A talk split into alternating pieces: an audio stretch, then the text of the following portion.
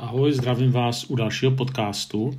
Chtěl bych se zabývat teďka tématem, které někdy bývalo v církvi třeskuté, a to je otázka darů Ducha Svatého. A bylo by zajímavé ještě udělat další podcast, proč zrovna dary Ducha Svatého byly někdy třeskutým tématem a ne třeba otázka ovoce Ducha Svatého. Ten rozdíl je v tom, že ovoce se týká charakteru, to znamená toho, kým jsem v Kristu a skrze Krista. Když to dary, dary Ducha Svatého se týkají toho, co dělám. Jsou to určité schopnosti, no bychom řekli dovednosti.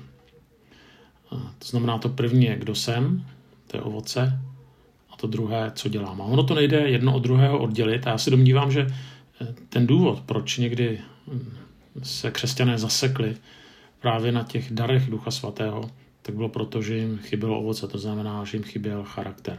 No a dary bez charakteru bývají nebezpečné, protože člověku někdy dávají možnost, že je na něj vidět, No a pokud, nebo že něco prostě umí, že to umí lepší než druzí, no a pokud to není vyvažováno charakterem, tak je nebezpečí na světě. Ale já nechci před, před eh, dary Ducha Svatého varovat, ale spíš pozbuzovat o to, abychom o ně horlivě usilovali a eh, proto tedy taky eh, se tím teďka chci zabývat na tom podcastu. No každopádně ten, ten seznam darů Ducha Svatého je v Novém zákoně, je na třech místech. Konkrétně si to pak přečtěte v 1. Korinským 12, 8 až 11, Římanům 12, 6 až 8, potom Efeským 4, 11 a 12 a 1. Petrova 4, 11. A já nebudu číst ty texty, přečtěte si je za domácí úkol sami, ale každopádně vidíme eh, tedy v těchto textech, že jedna z charakteristik Ducha Svatého je, že rozdává svoje dary. A no, vlastně, i když je to na čtyřech místech, tak je tady určitý problém. A ten problém je v tom, že prostě tam máme většinou ty dary shrnuty jedním slovem, no. ale není tam nějaký popis, nějaký, tady, nějak, nějak to není eh, vysvětleno, o co se přesně jedná. Můžeme to vydedukovat z některých jiných míst v písmu, no ale asi by nám ulehčilo, kdyby to bylo úplně přesně explicitně řečeno, co ten který dar znamená, ale takhle to prostě v písmu nestojí. Eh, takže ano, můžeme si lecos domýšlet, ale jak jsem říkal, jsme ponecháni v tom, abychom si domýšleli. A jak to tak bývá, když si domýšlíme, byť to se snažíme dělat na základě písma, tak ne vždycky se úplně shodnem. A takže se můžeme jenom domnívat, co znamená třeba mít dar víry, dar pohostinství, dar dávání, dar vyučování. Prostě my víme, jak se projevuje, když je někdo pohostinný, nebo když dobře vyučuje, nebo když umí vyučovat, nebo u toho daru dávání, tak když prostě dává. No ale stejně, jo, zůstává otázka, jak se liší učitel třeba ve škole od toho, kdo má dar vyučování. Jak se liší dávání křesťanské od toho, když je někdo prostě štědrý. Jo, tak začíná dar dávání od 20% nebo 50% svého měsíčního příjmu třeba. Jo, nebo otázka uzdravování, tak je ten, kdo má tenhle ten dar schopný uzdravit vždycky jakoby na povel. To znamená, jo, tady, je, tady jsou otázky, čím jsou tedy eh, dary eh, specifické, dary ducha a eh, tedy jak moc o ně máme usilovat. Tak já to nechci problematizovat. Určitě eh, se k, k některým ještě věcem dostaneme, ale zároveň nebudu teďka všechny ty dary vykládat, ale prostě, když se podíváme na ty texty, kde se o darech Ducha Svatého mluví, i s tím, že si prostě některé ty dary ne jako domýšlíme, ale si domýšlíme, co přesně znamenají, tak eh, si všimněme, že především v Korintu a potom v Římanům i v Efeským, tak je to zrámováno textem nebo texty o jednotě a o lásce. Konkrétně, po výčtu darů v knize Římanům je výzva láska a tě bez přetvářky. To není náhodou. Protože v první korinským po tom výčtu darů následuje slavný text první korinským 13, zase vele píseň lásky. Zase to není náhoda, že tam hnedka se píše o lásce. V Efeským je psáno, je tam ten výčet darů, jo, že jedny povolal za apoštoly, proroky, zjistovatele evangelia, pastýře, učitele. A potom říká, jo, vlastně, že ten smysl, nebo jeden z těch smyslů tady toho je e, to, je jednota. Jo, aby prostě povolal ty lidi k budování Kristova těla k jednotě. To znamená, všechny výčty darů tak jsou zarámovány láskou, jednotou a vlastně společenstvím církve. O co jde? Když dostaneme nějaký dar, tak ho většinou dostáváme proto, aby nás nějak obohatil. Jo? Prostě dostaneme třeba fotbalový míč, to obohatí náš život v tom, že můžeme hrát fotbal. Nebo dostaneme počítač, tak můžeme prostě být na počítači. Jo? Obohatí to prostě především, především mě. A tady je základní rozdíl, když mluvíme o duchovních darech. Tady ta logika neplatí. Tady vlastně ty dary nedostáváme proto, aby obohatili primárně nás. Ale, a to je důležité, aby bylo obohaceno tělo Kristovo. To znamená církev. Jo, je to právě trošku jiná zvláštní logika. Myslím si, že kdo tuhle tu logiku nepřijme, tak se zadělává právě na ten problém rozdělení, kdy ta biblická logika je jiná než, než klasická logika ve smyslu daru. To znamená, v té normálním našem přemýšlení je, že když něco mám, tak to mám především pro sebe, pro své obohacení a pro svoji radost. Samozřejmě můžu tím obohatit i další, ale primárně to je prostě pro mě. Když něco dostanu pod stromeček, tak je to prostě většinou pro mě a se s ním pak můžu rozdělit, ale je to pro mě. Ale v Bibli se píše ne, je to primárně pro druhé. Nebo ještě specifičtěji pro církev. tady se to liší. Proto je ten výčet darů zarámován láskou, případně výzvou k jednotě. Eh, totiž eh, ono je to mimo jiný právě proto, že u některých darů, eh, u těch viditelných, tak právě pak samozřejmě může hrozit to, že člověkovi hrozí určitý exhibicionismus nebo snahou, snaha na sebe prostě strnout pozornost, dělat se duchovnějším. A to právě potom je v, v takovém případě, když ten člověk zapomene na to, že ten dar není pro ně, ale pro ostatní. No, v první, ukazuje se to v první korinským 1.6, kde je řečeno, nebo svědectvím o Kristu, svědectví o Kristu bylo mezi vámi potvrzeno, takže nejste pořadu, pozadu v žádném daru milosti. Máte všechny dary, to svědectví o Kristu je mezi vámi potvrzováno, my víme, že v tom Korintě skutečně to byla církev, dneska bychom řekli hodně letniční, charismatická, prostě, prostě měli všechny dary. Pavel tam říká, nejste pozadu v žádném daru milosti, ale v, do, z toho samého sboru o dvě kapitoly dál, první Korinským 3.1 říká poštol Pavel, já jsem k vám, bratři, nemohl mluvit jako k těm, kteří mají ducha, myslí se ducha svatého, nýbrž jako k těm, kteří myslí jen po lidsku, jako k nedospělým v Kristu. Tak nakonec eh, je to zvláštní, že korinčtí, to je jediný sbor, o kterém je řečeno, že není pozadu v žádném daru milosti, to znamená, že má všechny dary ducha, no, mnoho darů. Tak zároveň tady té charismatické církvi Pavel nakonec řekne, myslíte tělesně, a to, co děláte, není z ducha, byť ducha máte a máte i jeho dary. A to samozřejmě není nic proti letničním církvím, jo, ale je to nebezpečí, které, na které vás nám Pavel ukazuje. Prostě máte dary, ale to neznamená, že jste jako, že dorůstáte do Kristovy podoby, že se proměňujete. Jo, to znamená, chybí vám charakter, který se právě projevuje skrze ovoce ducha. Jedno bez druhého. Charakter bez darů. Dary bez charakteru je nonsens. No a ten regulativ potom, aby se tak nestalo, aby, aby ty dary mohly krásně vyniknout a sloužit v obohacení těla Kristova, tak ten regulativ je láska. To vidíme především v Římanům a v Korinském. Jo, je to prostě láska, která si na prvním místě klade otázku, jak to, co mám, jak ten dar, který mám, prospívá druhému. Pokud tohle to není, tak se z daru vlastně stává jenom nástroj k sebe prosazení.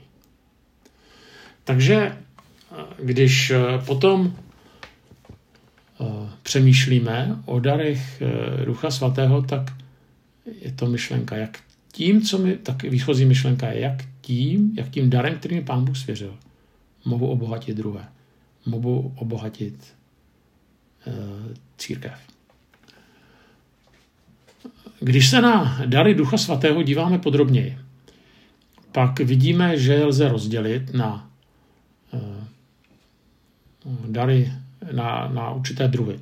Tak tím jedním tím dělením jsou dary nadpřirozené a přirozené. Jo, někdy, a někdy jsme v pokušení k tomu slovu přirozené přidat slovo jen. To znamená, že jsou dary nadpřirozené a potom jen přirozené. A to je chyba. Obojí samozřejmě je na stejné rovině, to znamená, ty nadpřirozené, tam můžeme dát jazyky, uzdravování, proroctví, působení mocných činů. A pak máme dary dávání, vyučování, evangelizace, pohostinství. Jo, samozřejmě eh, tady asi by bylo zbytečné dodávat, eh, že, prostě, že pro církev je důležitější to či ono. Prostě oba, oba dva druhy, pokud použijeme, eh, jsou prostě pro církev velmi důležité a když se na to dívám z pozice kazatele, tak skutečně nevím, co je důležitější. Prostě ob, všechno. Jo. A rozhodně to není, že jsou to jenom dary přirozené. Je že není náhoda taky potom, že Pavel právě v Korinském přirovnává církev k tělu a velmi tam jasně říká, že eh, prostě všechny ty údy jsou vlastně stejně důležité. A potom ještě další dělení. Eh, jsou to dary řeči. Tak to je třeba vyučování, evangelizace, proroctví. A potom jsou to dary samaritánské. To znamená dar třeba pomoci, dar dávání a tak dále. A, a zase prostě eh, máme tady dva druhy. A oba dva ty druhy jsou pro církev nezbytné a potřebné.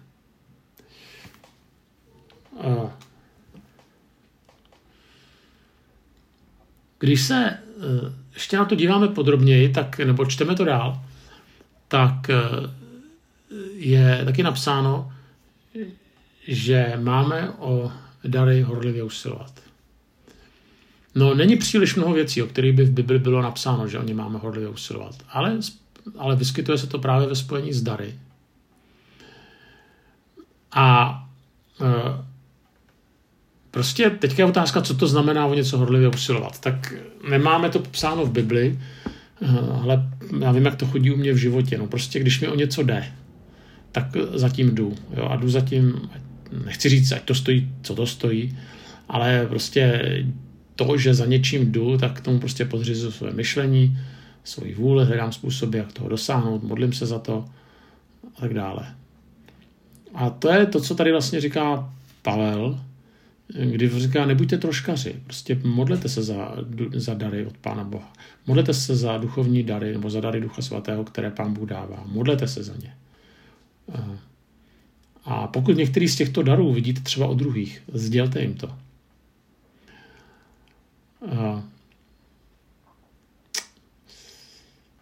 Myslím si, že, eh, nebo několikrát jsem dostal otázku, jestli prostě hm, je možné v církvi bratrské třeba mluvit jazyky nebo mít dar uzdravování. Hm, ale ty lidé měli pocit takového dizentu, jo, že vlastně u nich to nejde. tak eh, samozřejmě, že to jde, já se jenom ptám otázkou, no tak se za to prostě modli, nebo horlivě o to usiluje. Jo. A je to mezi tebou a Pánem Bohem. Myslím, že problém často není jako v církvi, ale problém je v tom, že o některé dary nebo o žádné dary horlivě neusilujeme. Tak Pavel tady říká, aby jsme o ně horlivě usilovali. A zároveň tady chci ještě vypíchnout ten moment, pokud vidíte některé dary u druhých, sdělte jim to. Zvláště u těch přirozených darů ten člověk prostě si to třeba ani nevšimne. Jo. jsme tak někdy až příliš skromní, tak ukažme na to, mluvme o tom. V souvislosti s druhými. Pak je tady ještě taková jedna důležitá zmínka. Každému byl dán nějaký dar. Eh, každému. To je v Biblii, no, možná si někdy někdo řekne, no, to, co tady teďka, tady ten podcast je, tak to je výborný pro kazatele. Jo. Nebo pro nějakou takovou první ligu křesťanů, jo, ty zapálení. Nebo pro ty duchovní nadšence, Jo, ale Pavel tady takhle nekategorizuje. Říká, každému byl dán dar milosti. Nebo nějaký dar. Jo. Takže se nikdo nemůže vymluvit, jo, mě se to netýká, já nejsem kazatel, nebo já nejsem zapálený. Pán Bůh ty dary dává. A zároveň o ně můžeme usilovat. Ta otázka zní, jak to poznám, že mi pán Bůh některý dar dal. Tak u někdy to poznám prostě no, třeba u těch nadpřirozených darů, ale, ale často prostě úplně si nejsem jistý. Tak já bych poradil, hledej, kde, ti, kde cítí, že ti hoří srdce. U čeho ti hoří srdce. Možná e, i podle toho, jak tě vidí e, druzí. No. E, já se domnívám taky, že ten výčet není úplně celý, že pán Bůh dává darů ještě víc, že vlastně tímto i reaguje na nové výzvy doby, na potřeby církve, na potřeby světa. A teďka vlastně tady je ta otázka, tak v čem jsou teda ty dary jiné? Jo? Když prostě někdo učí ve škole, někdo učí v církvi, no, tak někdo učí třeba jinde, tak čem se to vlastně liší? No, liší se to především v tom, že ty dary Ducha Svatého chceme použít pro oslavu Pána Boha pro růst Kristova těla, jemuž těmito dary sloužíme. Samozřejmě ze služby druhým se může stát seberealizace, zdroj sebepotvrzení. Proto někdy jsou problémy s těmi, kteří jsou velmi obdarovaní a velmi schopní, zvláště pokud to osoby dobře vědí a nechtějí si moc do svého života a do své služby nechat mluvit. No tam je právě to nebezpečí, když se vytrácí láska. A pak se ten dar může stát problémem. Právě proto je potřeba, aby člověk byl otevřený i na kritiku, ale hlavně, aby usiloval o to, aby jeho služba, to jeho obdarování bylo skutečně v kontextu celého Kristova těla. A tak eh, bych na závěr vlastně chtěl znova vás všechny vyzvat, abychom o dary usilovali. Pročtěte si je. Můžete si někoho zeptat, třeba jaký dar u vás pozoruje. Eh, modlete se za to, modleme se za to. Modleme se v duchu, pane, obdaruj mne, a já bych podle toho i chtěl sloužit, uh, sloužit druhým a prosím tě, dej mi svoje k tomu obdarování. Jo, v Římanu 12.1 je napsáno, vybízím vás, bratři, pro boží milosrdenství, abyste sami sebe přinášeli jako živou, svatou, bohumilou oběť a to ať je vaše pravá bohoslužba, to je Římanu 12. A až poté Pavel přichází s výčtem daru. Jo, přinášejte sami sebe. Jo, a potom přijdou i dary. Eh, někdy, opakuju už se teďka trošku, děláme chybu, když rozlišujeme, které jsou důležitější, méně důležité, když se dary stávají měřítkem duchovnosti, kdy se stanou cestou k prosazení, k prosazení našeho ega, když přestaneme vnímat potřeby druhých. Uh, tak, uh, ale nás by tyhle ty nebezpečí neměly odradit, to, proč je nazýváme s pravým jménem, je proto, abychom o dary usizovali, bychom byli obdarovanými křesťany a zároveň eh, věděli, eh, kde hm, kudy jít nechceme. Tak eh, asi tolik, tedy tak horlivě usilujeme, hledejme, jaké dary máme, pozbuzujme ty, u kterých obdarování vnímáme. A je úžasný potom pracovat s obdarovanými lidmi a mít obdarované lidi v církvi.